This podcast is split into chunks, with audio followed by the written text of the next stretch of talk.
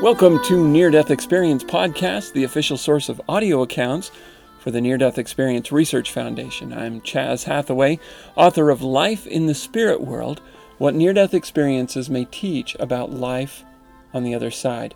Today we're going to share the experience of Devon Loomis, who just posted his experience on YouTube. Uh, just this week. I mean, it was yesterday, if I'm not mistaken. And of course, by the time this posts, it will have been a, a week or two ago. But um, this is just recently shared. Uh, Devon Loomis is a relationship coach, and his YouTube channel seems to be his primary source of, you know, uh, giving out information. I have not listened to or watched most of his videos, um, so I don't know much about his his uh, channel, but I do recommend you go to it to uh, to get a feel for it if you want to get to know this person a little bit better. And I acknowledge that I am sharing this straight from his YouTube channel, and so I want to acknowledge him and and point you in the direction of his channel, Devon Loomis, and I'll put a link in the uh, show notes. Uh, but uh, his is an interesting experience because it is not around. Um, well, I can't say it's not around death. It, you'll understand as you as you uh, listen, but I will say up front, I do not recommend you take his approach that he will describe of seeking to go out into the desert and either get answers or die. Okay, now he didn't end up having to do that, as you'll see, but uh, but I do not recommend that kind of thing. But we'll talk more about it as soon as we finish with sharing his uh, video. So here is Devon Loomis about his near-death experience. My awareness started to lift up from my body. There was a separation of my body and myself. My near death experience when I say near death experience, I'm not talking about a couple bullets went whizzing by my face and I almost died, or I got in a serious car wreck and almost died, or I fell off a cliff and I almost died, or that a crazy ex I had blew up a new car I had in my driveway and I almost died. That did happen. What I'm talking about is not an almost, but I'm talking about the experience of dying, leaving the body. Here's my brief story. Actually, before we get into all of that, I'd just like to say that so many of us are walking around scared of death with this deep fear of leaving this body, of detaching from our personality and all that we identify with as being life. However, most people that experience, actually everyone that I've heard that's ever had a near death experience has become free of that fear because the process of dying is so peaceful. And also I've sat with many people when they are dying and it's a very peaceful process. There's nothing to fear. I'm a little bit different. I've never been scared of death. Actually, past the age of 12 or 13, I've never been scared of death. Here's my story. I was in my early 30s and I had overcome a lot of challenges in life. And I was doing the best that I could to try to figure out the highest path for myself. I just couldn't get anything to work no matter how hard I tried. I, I had so many, what I felt, gifts to offer to the world Nothing that I had was working. Even if I tried to give stuff away for free, nothing was working for me. I was delving deeply into meditation and spiritual practices and metaphysical stuff and even occult stuff, but nothing I did was able to really free me of this burdening feeling that I did not want to be here or I wanted life, the universe to show me why I was here, show up or take me out. That was where I was at. I was tired of being tired and especially after trying and doing so good for so long and being on a, a fairly conscious path and making a lot of progress and and nothing really unfolding for me, at least that I could see. Every path that I went down to try to offer my gifts and my skills was just shut. And I'm the type of guy that I'll go knock on the door even if I don't know the people inside. And if the door's locked, I'll go around to the back. If that's locked, I'll go to the side door. If that's locked, I'll find a window to creep in. But I wasn't able to find an entry, an entry into this life to offer the gifts that I felt that I had to offer. So I was waking up every day working a nine to five, working a job that I wasn't passionate about. I wasn't happy and nothing was unfolding on the other stuff I was working on, and years had gone by. Years had gone by of me working this path. I finally got to the point where I said enough is enough. I left out one little detail. The one thing that I was very clear about was that I wanted to experience the highest romantic relationship on my path. I felt that I had made some sort of a soul contract with another being down here and that we were supposed to unite. And I was looking for that other being, what I called my soulmate, the highest potential love that existed for me. And at that point, I had spent five years looking for this girl. I had done everything that I could possibly do to find this person. I was working on myself. I was going out and being social in environments where she might be. I was even at grocery stores looking for this person. And I don't mean creepy like going up and talking to random girls, but I was open. It was something that I just innately knew existed for me ever since I was 17 years old and I was at a boys ranch because I was kind of a bad kid. I was down on my knees crying out for this being that I just felt was here on this planet. So I had spent five years looking for this being, doing everything I could to find her and everything I could internally to make myself prepared, but yet nothing had presented itself. In my early 30s, not having really any intimate connection other than with myself and nothing unfolding for me in life, I was stressed. This is really condensing it because I'm a very intense person and I went through a lot and I was super stressed. I was at my wits end. I made a decision that I was going to go out into the wilderness with five gallons of water because your body can sustain itself. You can remain alive a lot longer without food than water. And I was going to meditate and use that water to sustain myself until I either, either figured out why the hell I was here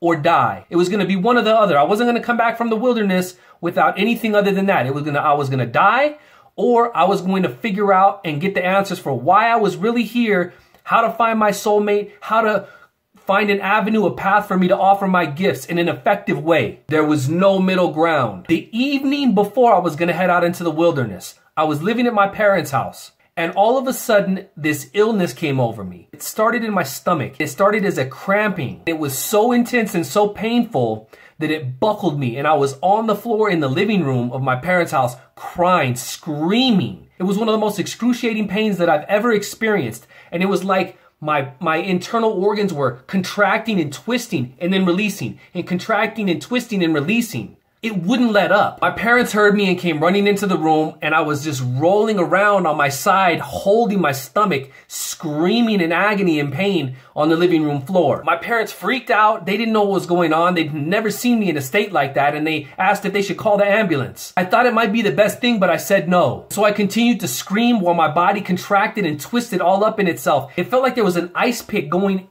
through my internal organs and then twisting. After about 20 minutes of this intense, excruciating pain, it started to let off. And when I say that, it was still the, uh, on the level of intensity, but there were breaks, there were spaces in between the twisting and the turning and the ice pick through my gut. So I would think, okay, there, maybe it's gone. And then it would hit me again and over and over and over again. But the gaps in the twisting started to ease up to the point where I was able to get up and lay down on the couch. For about the next hour, I experienced these twisting, turning, ice picking things in my stomach until I started to feel kind of tired. At that point, everything had seemed to calm down, so my parents had left thinking that I was okay. And I was. I went into the other room and I turned on the TV and I started watching the news. Not because that's what I selected, but that's what was on. I was very weak. I hit the power button. News came on. And guess what's on the news? A bunch of negative crap. But no matter what was shown, no matter how negative it was, I didn't see it as negative. I perceived it as simply being an event taking place. There was no labeling. There was no judgment. There was no identifying it as being negative or the other things that were positive that came on as being positive. I simply saw them ex- as experiences. I started to feel kind of dizzy and a little bit off, like I was losing my consciousness. There was no fear in me, but I started to feel off, and so I went to my bed to lay down. As soon as I laid down, I started to feel like I was dying. And when I say that, it wasn't because of a pain, it was because I started to feel myself leave my body. I mean, literally, consciously, my awareness started to lift up from my body. There was a separation of my body and myself. I was fully conscious. Here's the kicker. It felt so incredibly good. I started saying to myself, I'm dying. Wow. I'm dying. While lifting up from my body, it felt so incredible. I wanted to call someone to tell him how great it felt. I tried to reach for my phone to call my best friend so that I could tell him how incredible this death process was. And my body, I wasn't able to move my body. I was separated from my body. As I was lifting off from my body, from my bed towards the ceiling, with all of the peace and comfort that I was feeling, all of a sudden I came back into my body and was able to move again. But I didn't reach for the phone and call anyone and say, hey, I think I just died. I sat there contemplating what had transpired and it was so interesting in the contemplation for me how the next day I had planned on going into the wilderness with five gallons of water and meditating until I either had an insight to what I was supposed to be doing or I died. And guess what happened? I didn't get an insight into necessarily the next step, but I knew that everything was okay. I stepped into a level, I was exposed to a level of consciousness to where I knew everything was okay. I got clarity on just everything is gonna be okay. Keep going, Devon. Keep along your path. And I also died. I got both. Now, some of you may say, well, you weren't actually pronounced dead, you didn't die. Okay, I accept that. I don't really actually know if my heart stopped, if my breath stopped, I don't actually honestly know. However, I can tell you that I consciously lifted off from my body and it wasn't just an out of body experience. I'm going to make another video for that because I've had out of body experiences. There's ways of practicing consciously leaving, people call it astral projection, but there's ways of consciously leaving your body and being able to turn around and look at your body. You might think this is woo woo, and if you are, then this video might not be for you. But this is very real, just as real as you eating cereal and watching TV in the morning. It wasn't just an out of body experience. I can tell the difference from that since I've had out of body experiences now, many. It was actually the process of death. Since that time, I've had the opportunity to play with a lot of things like past life regressions that take our consciousness, our awareness beyond this, this plane of experience. The takeaway from me is that we are much more than this physical body and this personality and this analytical mind that we think we are. And also that everything is okay. No matter how difficult life seems, no matter how crazy you might feel, everything is okay. No matter how crazy the world seems, no matter how chaotic and dumbed down and evil it seems, it's okay. It's all unfolding perfectly. Okay, and that is the end of Devon's account.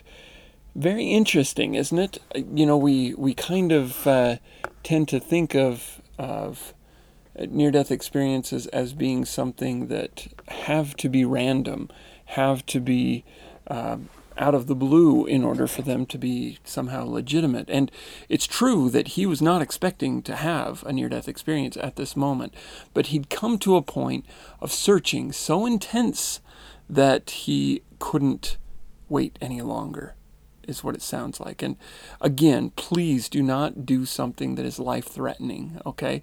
If if you're seeking answers, seek those answers and seek them as long as you need to.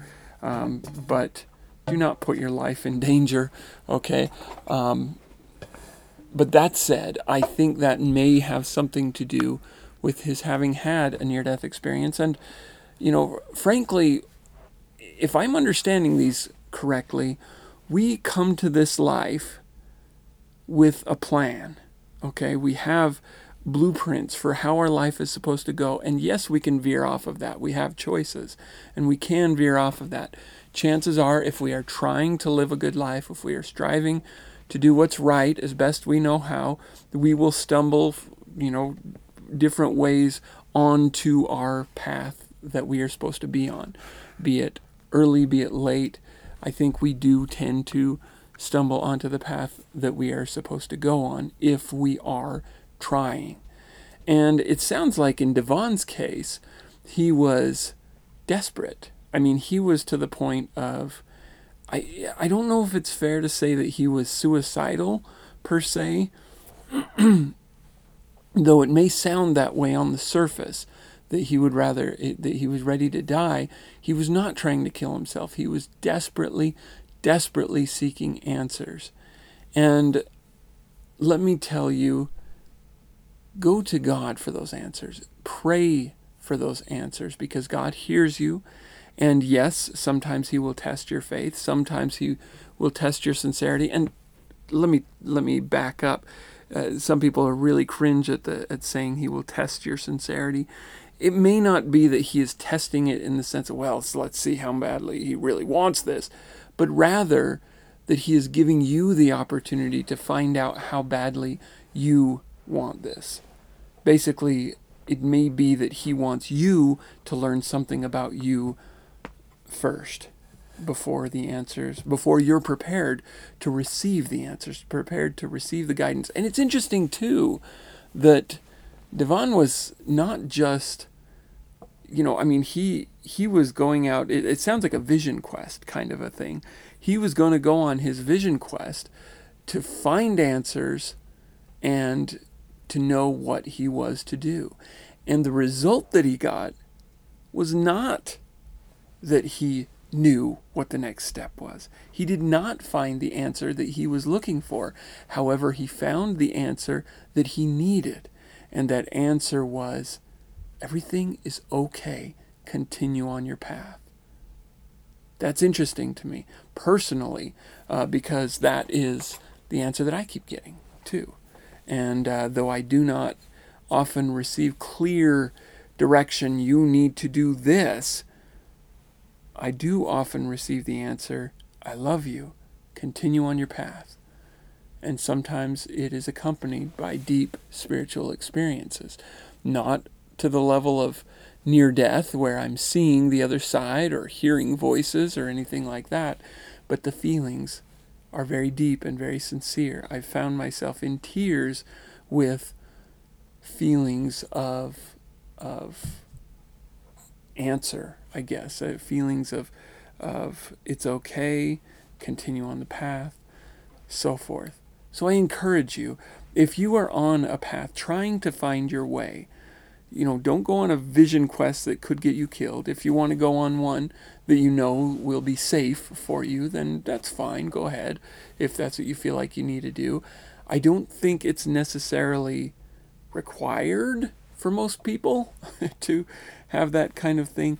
But the really intense seeking and praying can break through the surface sometimes.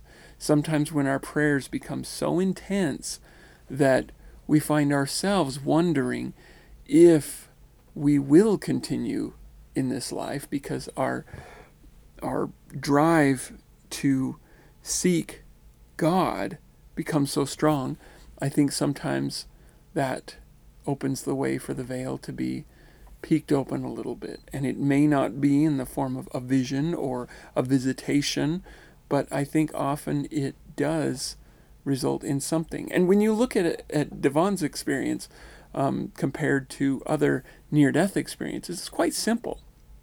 It sounds like he simply left his body you know, had a brief out of body experience. And from what we read from others' experiences, that is a very short and simple experience. However, for him, it was as profound as anything needed to be. And he received what he needed at that time.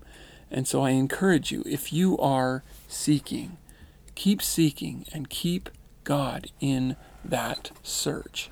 That's what's going to work. So, if you would like to financially support the podcast, you can do so by either purchasing the book Life in the Spirit World or by going to patreon.com slash ndecast and becoming an ongoing monthly contributor. You can contact the podcast either to share a comment, ask a question, or to share your own near-death experience by emailing near-death-experience-podcast at gmail.com or by calling 970-NDEcast. And again, our website is near death experience podcast.org and there you will find the uh, archives of every show that we have recorded in the past. We're somewhere around 200 episodes now. So once again thank you all of you so much again for listening